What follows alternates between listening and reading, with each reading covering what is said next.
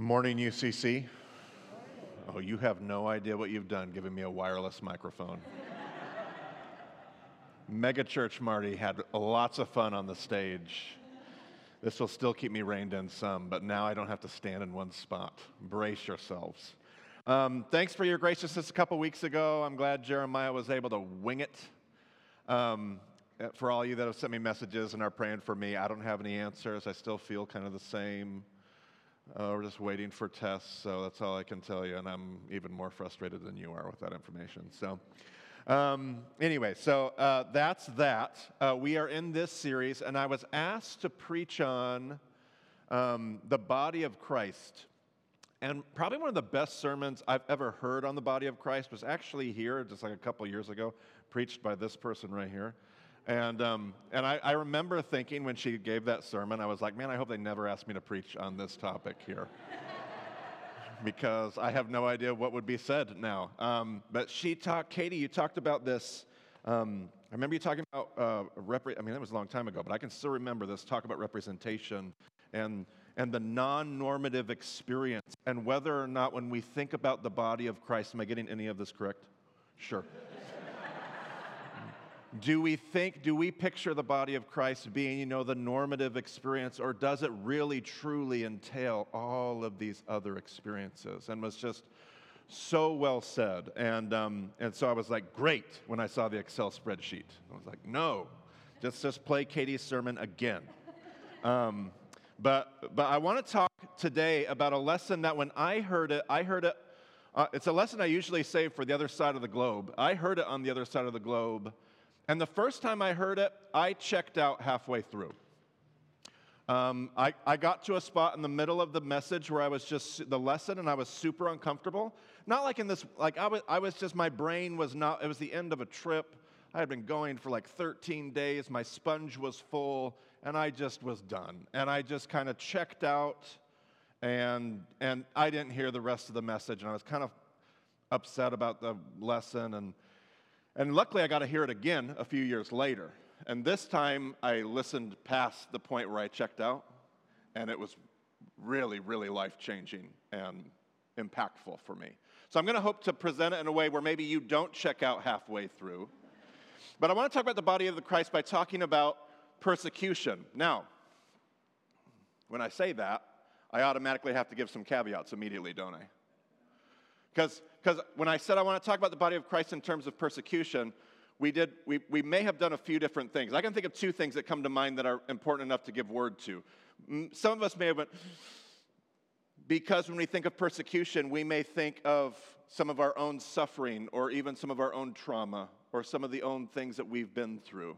Not that those won't be related, but I want to recenter the conversation in a different place. Uh, another group of us may have gotten very nervous because today, when you talk about persecution in the year of our Lord 2023 in America, right, we immediately start doing something with the idea of persecution in the church. And all of a sudden, we're real wound up about our rights and how they're taking our faith away, and signs on bathrooms and coffee cups at Christmas. And, and, and we're, not, we're not here for that. That's not what I want to talk about today. So, so here's what I here's what I do want to do. And this is really tricky. I've prayed a lot about this morning. We prayed we prayed here around this table this morning. It's a little tricky to have this conversation, but I, have prayed over it. We'll see what Jesus wants to do. I want to just read some things to recenter ourselves. And I want to start by recentering ourselves historically. I don't want to stay there all morning, but I just want to recenter the conversation historically in the world of the Bible. Does that make sense? The world of the Bible and the world that comes just maybe immediately after the Bible, the world of this early church, because that world is most certainly not 2023 America. And if we connect what I'm about ready to do to 2023 America, I think we need to go have a cup of coffee after church. Does that make sense? So let me just read some things just to get our mind in the right place. I, I don't want to overdo this or be over dramatic, but I, I just want to read some things. I want to pause after each one. And just, just to get our just to get ourselves centered, maybe. The prefect Rusticus says, Approach and sacrifice, all of you, to the gods. Justin Martyr says, No one in his right mind gives up piety for impiety. The prefect Rusticus says, If you do not obey, you will be tortured without mercy. Justin replies, That is our desire, to be tortured for our Lord Jesus Christ, and to be saved, for that will give us salvation and firm confidence at the more terrible and universal tribunal of our Lord and Savior.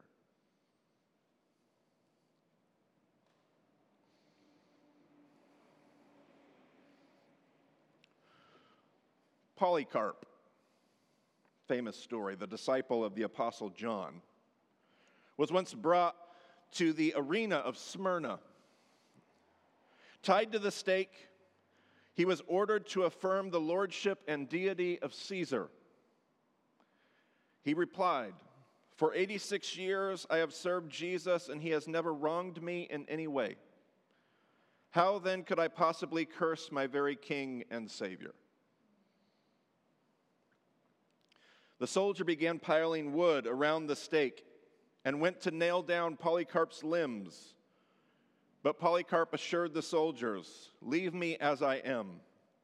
The one who gives me the strength to endure the fire will also enable me to remain motionless against this stake without being secured. After allowing Polycarp to pray, the soldiers lit the wood on fire.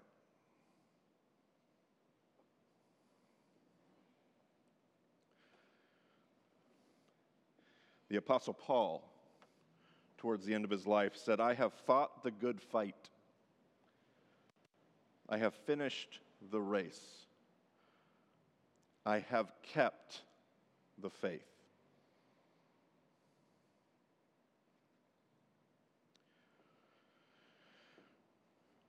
All the martyrs said, Do as you wish, for we are Christians, and we do not sacrifice to idols. The prefect Rusticus read the sentence Those who do not wish to sacrifice to the gods and obey the emperor will be scourged and beheaded according to the law. The holy martyrs, glorifying God, betook themselves to the customary place where they were beheaded and consummated their martyrdom, confessing their Savior.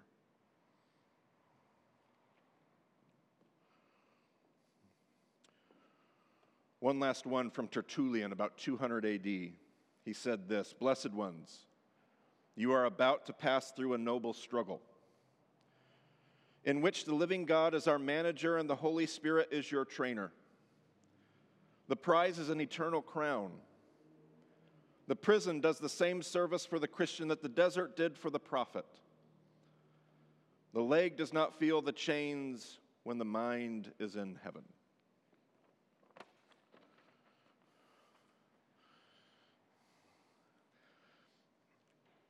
And it hits different sometimes when you're even able to sit in some of these places and read some of these quotes. But I read those things and I recenter myself in history, and all of a sudden I really don't care about Starbucks at Christmas time. And it helps me reframe what my normative experience typically will too easily call persecution. For me, not you, for me. I don't know your story you bring with you through the doors today, but for me, that's helpful. I want to I wanna look at some passages, but I want you all to help read them. We are talking about the body of Christ today. So I have five passages, and I need five volunteers, one at a time. Then I want you to read the passage that's up on the screen, and I just want to reflect on the passage that will be up there. And I want you to read it nice. Don't read it fast. Read it nice and slow so that we can all think about it, see it, read it with you, all those kinds of things. And I'll add some commentary in between these. Don't you worry. Um, so let's see here. Who would, who would be my first? Oh, no. There we go. Okay. Who would be my first volunteer to read Matthew 24, verse 9? Thank you. Then they will hand you over to be tortured and will put you to death. and you will be hated by all nations because of my name. So, uh, in Matthew, Jesus speaking to his disciples, telling them that they will be tortured and put to death. Now, good exegesis may cause us to say to this passage, okay, that's Jesus speaking specifically to his disciples. I think that's a decent question and consideration. I do need to wonder why they took the time to put it in the gospel if it's not for the rest of us. I also wonder what some of these folks that I just read about, how they heard this gospel, this message when they read it. I don't think they would have heard it as being strictly for the apostles. But you will be tortured. They will hand you over. Not they may, not they might. They will hand you over to be tortured and will put you to death, and you will be hated by all nations because of my name. Here's my next volunteer for Luke 21, verse 12. All right. But before all this occurs, they will arrest you and persecute you. They will hand you over to the synagogues and prisons, and you will be brought before kings and governors because of my name. Thank you. So if it's not torture and death, it will be ridicule and persecution, it will be arrest. It will have not just a political, social element to it, but synagogues are listed. It will also have a spiritual family element to this experience. Jesus says you won't even always be safe in your own religious people groups, your own faith communities. They will treat you this way. Again, this is Jesus talking to his disciples, so we might have that same thought of like, okay, this is specifically about what's going to happen right after Jesus' death. I still have that list of questions, but it's at least something to be aware of before we pull stuff out of context and proof text and idea. Good, good questions. Who wants to read a little bit longer portion here out of John 15? Anybody on this side of the room? I want you guys to play too. Let's balance this thing out. Anybody? Anybody? Yeah, okay, we got one back there.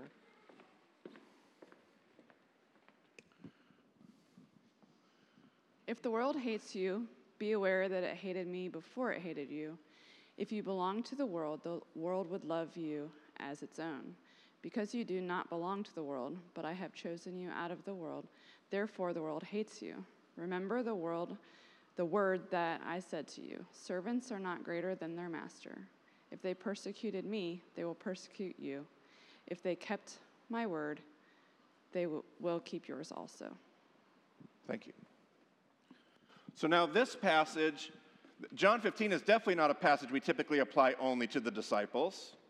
And the reasoning that Jesus gives here is definitely going to start to get a little bit, well, this would, this is going, this is the abide in the vine as you abide in me, all that. And then you eventually get to the end of the abiding passage and you get to this one. If the world, and again, let's pause. If our brain is already doing the whole culture wars thing, let's take a deep breath. Remind ourselves that's not what Jesus is talking about, the world hating us.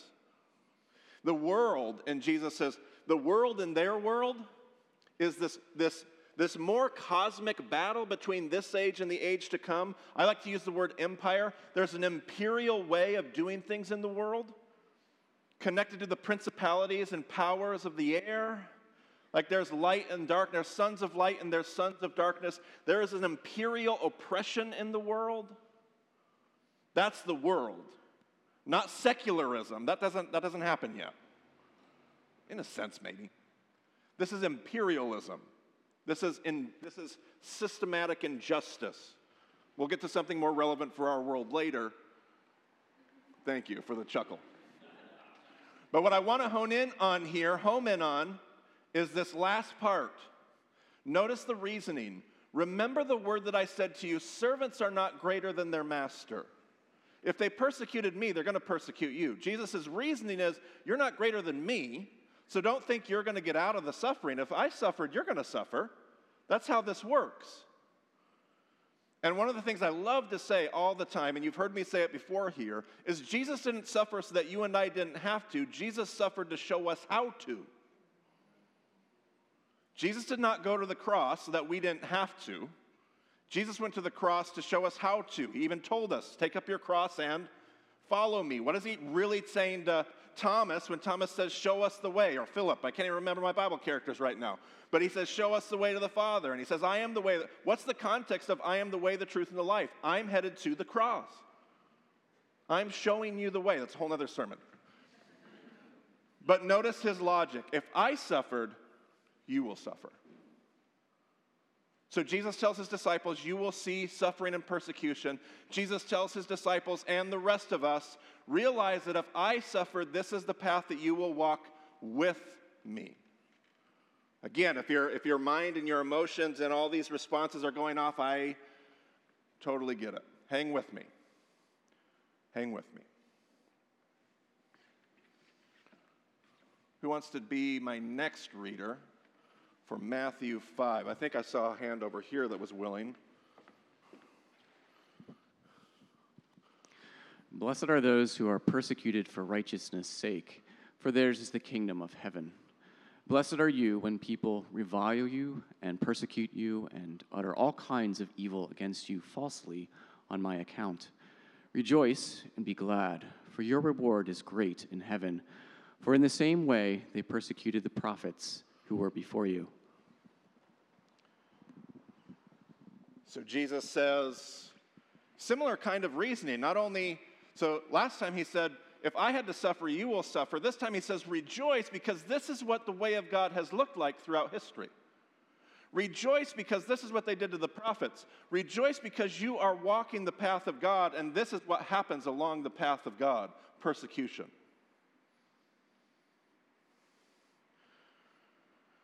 Yuck. But then one more, like, like you're like, ah, I don't know. I don't know if I like how we're like pulling these passages together. Okay, let's just do one passage. Let's forget all the others. Let's put one passage in a vacuum. Here's the one that just gets me. This, this passage haunts me. This is the one that did me in. This is the passage where I just checked out and I was like, sorry, Ray, I'm not listening anymore. Let, let's look at one last passage. I need one more reader. Yes. I mean, you paid me a compliment, so yeah. Indeed, all who want to live a godly life in Christ Jesus will be persecuted. 2 Timothy 3:12. Indeed, all who want to live a godly life in Christ. This is a different author. No, it's not. It's Paul. Sorry. I'm thinking about another passage that I sometimes use. Paul speaking to Timothy. Well, it is a different author from the Gospels we've been quoting. I guess that still works, but sorry, my brain's in another spot right now. Indeed, all who want to live a godly life in Christ will be persecuted. This is Paul talking to Timothy. So this is now no longer about the disciples, for sure. So we went from maybe just the disciples to probably not the disciples to I really don't think this is the two. This is not the disciples. This is all who want to live a godly life in Christ. Do you want to live a godly life in Christ? Do I want to live a godly life? All who want to live a godly life in Christ will be persecuted. And not like American 2023 persecution, Christian church evangelical, like persecution. And here's what my teacher asked me, and this is rhetorical. I don't want you to answer out loud, I want you to wrestle with this. Here's what my teacher asked me that made me uncomfortable, and I, I was done. What do you do with that? Don't answer, just think. What do you do with all these passages that say you will experience persecution? You're not greater than me, Jesus said. If I suffered, you will suffer. If the prophets suffered, you'll suffer. Be glad and rejoice that you're on the path of God. And now, Paul to Timothy, all who want to live a godly life in Christ, it's me. I want to live a godly life in Christ you will be persecuted. And some of you may very well be like, Amen. I have not known persecution. Not persecution, persecution. I have not known that. What do I, if you're like me, what do we do with that?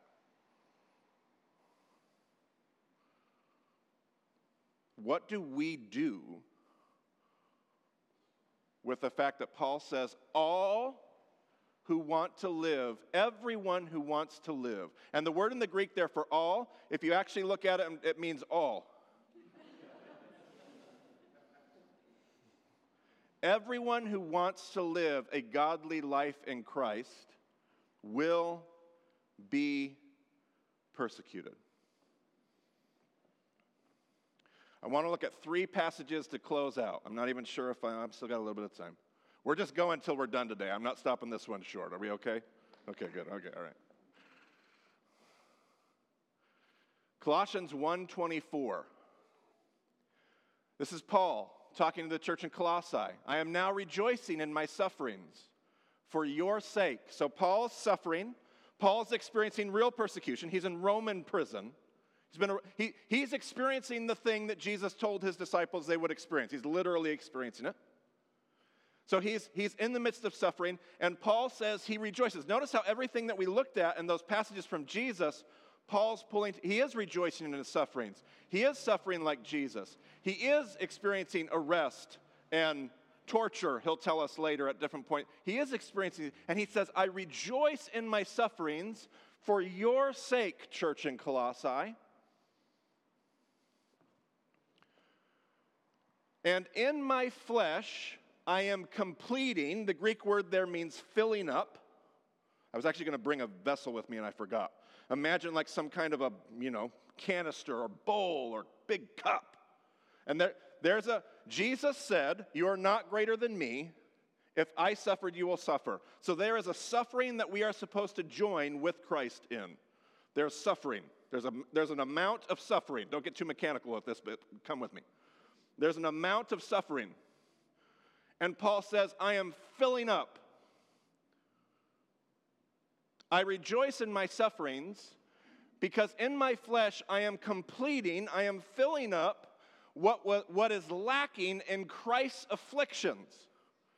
So there's a cup that has to have, Jesus said there would be suffering. There has to be suffering and persecution. So Paul says, I rejoice because in my suffering I'm topping off the cup there was a lack. The cup was not full. And in my suffering, I get to top off what was lacking in Christ's affliction. Does that metaphor work? I know you're as uncomfortable as me. I can see that in your faces. But there's a certain amount of, and Paul says, I rejoice for whose sake? For the sake of his body, the body of Christ. And in case we're like, oh, is that a metaphor? No, it's the church. I mean, it is a metaphor. Yes, the church. So Paul, follow Paul's reasoning, and I know this does not, this makes us very uncomfortable. This doesn't. It's like goes against every American value of um, like fairness and like equality and weirdness. Paul says, "I rejoice because I get to suffer, and I'm topping off." The, and, we're, and we're like, man, that's horrible theology. Like, there's a material amount of suffering. I, I don't know. I'm just trying to exegete Colossians 1:24. There's an amount of suffering that was lacking and Paul says, I rejoice that I get to suffer because I get to top off what was lacking for your sake. I would assume what he's saying is so that you don't have to. I'm playing the role of sufferer today, Paul says. Hold that thought. Here's where I was saying a different author. This is a different author. This isn't even Paul. It'd be one thing if it's like, okay, that's Paul's crazy idea. This is Peter. And they don't even get along half the time. Peter and Paul are different people, and they've had lots of throwdowns. But here's Peter. Listen to him use the exact same reasoning that fits all the verses that we all read together. Beloved, do not be surprised at the fiery ordeal that is taking place among you to test you, as though something strange were happening to you do not look at the suffering and the persecution as if this is weird and doesn't belong or should surprise you. This is what Jesus told us would happen. This is what walking the faith looks like. This is what it means to follow Jesus who suffered.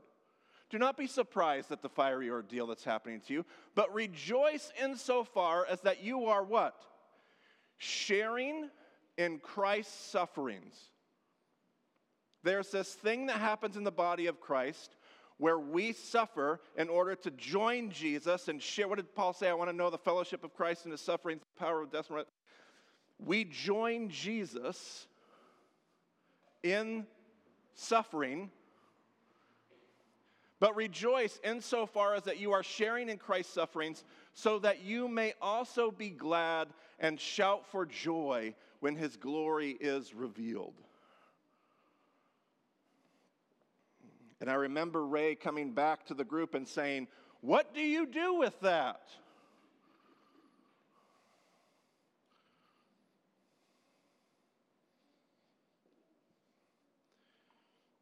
And then he got me the second time. First time I wasn't paying attention. He did this. We've heard this passage before. I got three verses out of 1 Corinthians 12. I don't want to read the whole thing.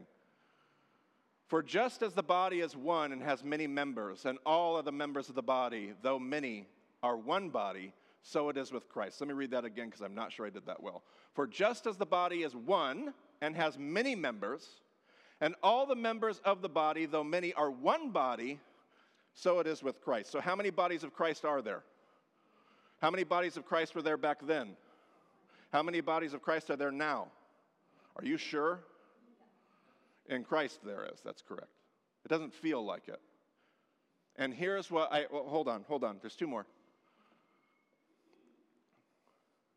The eye cannot say to the hand, I have no need of you. Nor again the head to the feet, I have no need of you. This morning we stood around this table and had our Sunday prayer time, and Jeremiah prayed for believers that are in other parts of the world who would be meeting today breaking bread, fellowshipping, and they may do it at the cost of their freedom, imprisonment, life. That happens today in the world. And I, in my cushy experience, forget that every week. And somebody will pray about it at a Sunday morning meeting, and I roll my eyes and go, okay. How many bodies of Christ are there? One. So there are people gathering today to break bread in the name of Jesus, and they are a part of our body. And I, the head, or the foot, or the whatever, cannot look at that part of the body and say, ah, oh, but you're like, you're like 4,000 miles away, and I don't even know your name. You're not even a part of my faith tradition. Are you even Orthodox? How many bodies of Christ are there? So, if there's anybody this morning experiencing persecution, torture, let, let, me, let, me, let me just ask that question. Is there anybody on this globe this morning experiencing torture and death who are in Christ? Uh, absolutely. Probably more than we would be comfortable to reflect on. One more. If one member suffers, all suffer together with it. If one member is honored, all rejoice together with it. We are connected in this body of Christ that we may not even remember day to day, week to week, month to month, that I too often forget about. We are all tangled up. What did Paul say? I rejoice that I get to suffer because I'm, I'm suffering on behalf of because there's one body of Christ. And that body of Christ will suffer because we are not greater than Jesus, and somebody is suffering as a part of the body. And it's their turn at this moment, in this chapter, at this point, in this context, at this moment in history. It's their opportunity to join Jesus and suffer. And I forget that. I forget it all the time. And we're going to move here next. And to do that, I'm going to want to reflect on that global church, this one body, and all those people, some who will be shaking as they hold bread and juice this morning in fear. Those that will be in suffering. But I want to pause before I go there and make one final point. This, we, we, usually do this on like um, uh, like on an institutional level, we usually do these sermons about how we're all a part of the body, and you have a part, and you have a part, and you have a part. And I wanted to take a moment to remind myself of the global church, but let us for a moment remind ourselves that there are people in this room, in this room that are listening to like in this room together with you, there are people who would also know what suffering and persecution feel like, at least on a level more than me. I don't know about you, but me. There are people in this room that would know what it's like to experience racial injustice and inequity, to be ridiculed, persecuted in ways that I, I, I won't know, but they're in the room, they're a part of our local microbody here. There are people in the room that may identify with an LGBTQ community that all they want to do is love Jesus with all their heart and all their soul and all their might, and yet have experienced routine being expelled from synagogues, to put it in the words of Jesus. Always being held quite a little bit at arm's length. And so, what are you saying? I'm just saying that there are people in this very room. This isn't just a, see, the other danger, see, the one danger is that we never think about this. We're never reminded about this, right? The other danger is that we're reminded about it, but we keep it out there in the global church. And yet, there are people here in our own University Christian Church, Clifton, Ohio, that share in the sufferings of Jesus and this is why, when we talk about things like sharing our stories and our testimony, seeing people, practicing empathy, disagreeing well, it's because there's how many bodies? One. And somehow hearing everybody else's story and sharing in their experience is a part of how we all suffer together or rejoice together. But even here, in this room, in this space, this is practically, really true. And I have to tell you, I am the poorest example of how to model this well, because I forget. And frankly, I, I want to forget. I, I keep myself at arm's distance. I don't, I don't know about you, I do. I would prefer to be comfortable. And, and this has become a wonderful place where I've gotten to know just a few more stories. I live all the way out in Batavia. You came and had dinner at my house, all the way out there. I want, but I want to keep having those moments because it reminds me that there are people in this room that have different, different experiences than me. And you're a part of who I am in Christ. So, um, we want to move towards the table.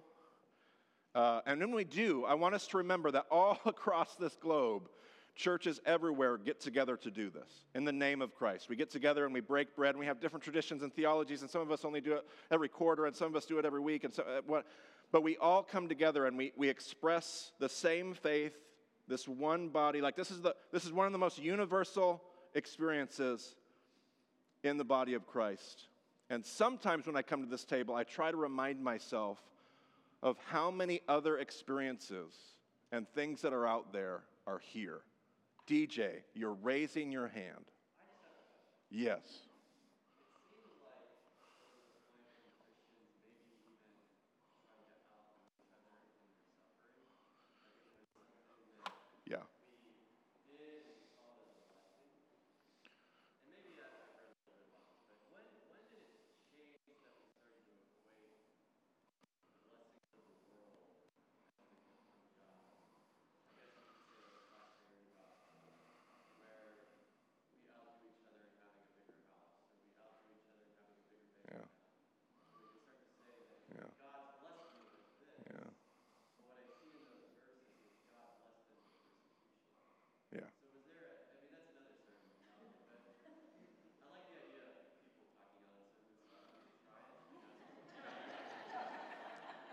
So DJ's preaching next week.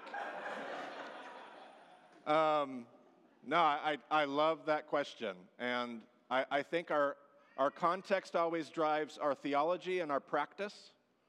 And so, because I think we would look, we would look at some of the theology that just like, and we would be like, hey, that's kind of weird. Like, let's, let's actually look at the theology behind like rejoicing and almost seeking blessing. Like, that's kind of, and yet, and yet that expression of faith came out of their context. And they were stewarding persecution to the best of their ability, and they were stewarding it. You know, I was just on a panel yesterday. Um, there was four of us, and, and, and one of them was this black brother in Christ that I have that was talking about, somebody asked a question about what it was like growing up in the black church, and he was sharing his experience. Context drove his theology and the practice of that theology. And, and I think the way we have distanced ourselves from the suffering of the body of Christ has only heightened what leads to things like prosperity gospel and theology. Because we remove ourselves from, and our context, which is blessed, quote unquote, which is materially whatever, that drives all of a sudden our theology and it starts to shape all those things. And yet that only drives a wedge further and further and further between what Ben was expressing yesterday on the panel. He, was talking about how church was the one safe place he could go to. It was the one place where we all got together to tell the truth because we couldn't do it at work and we couldn't do it on our sports teams and we couldn't do it at school but we could do it at church in the name of Jesus. And I thought, what a compelling vision of church.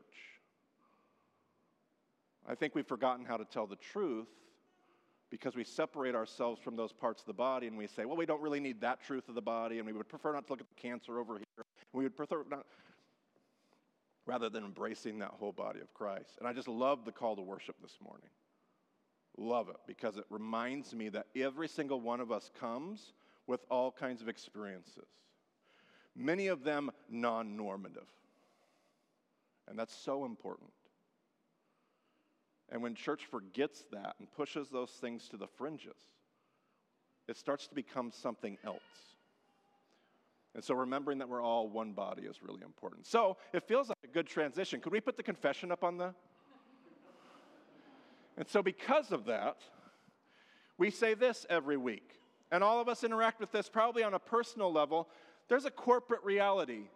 There's a we up there. We confess together. Not just you and your personal sins, but all of us together. And so we do this before we come to the table. And so we're going to say this confession together. And then as the music plays and as Jeffrey does his thing, you can all come up and get the elements and then hold on to them. And I'll lead us through taking those elements here in just a moment.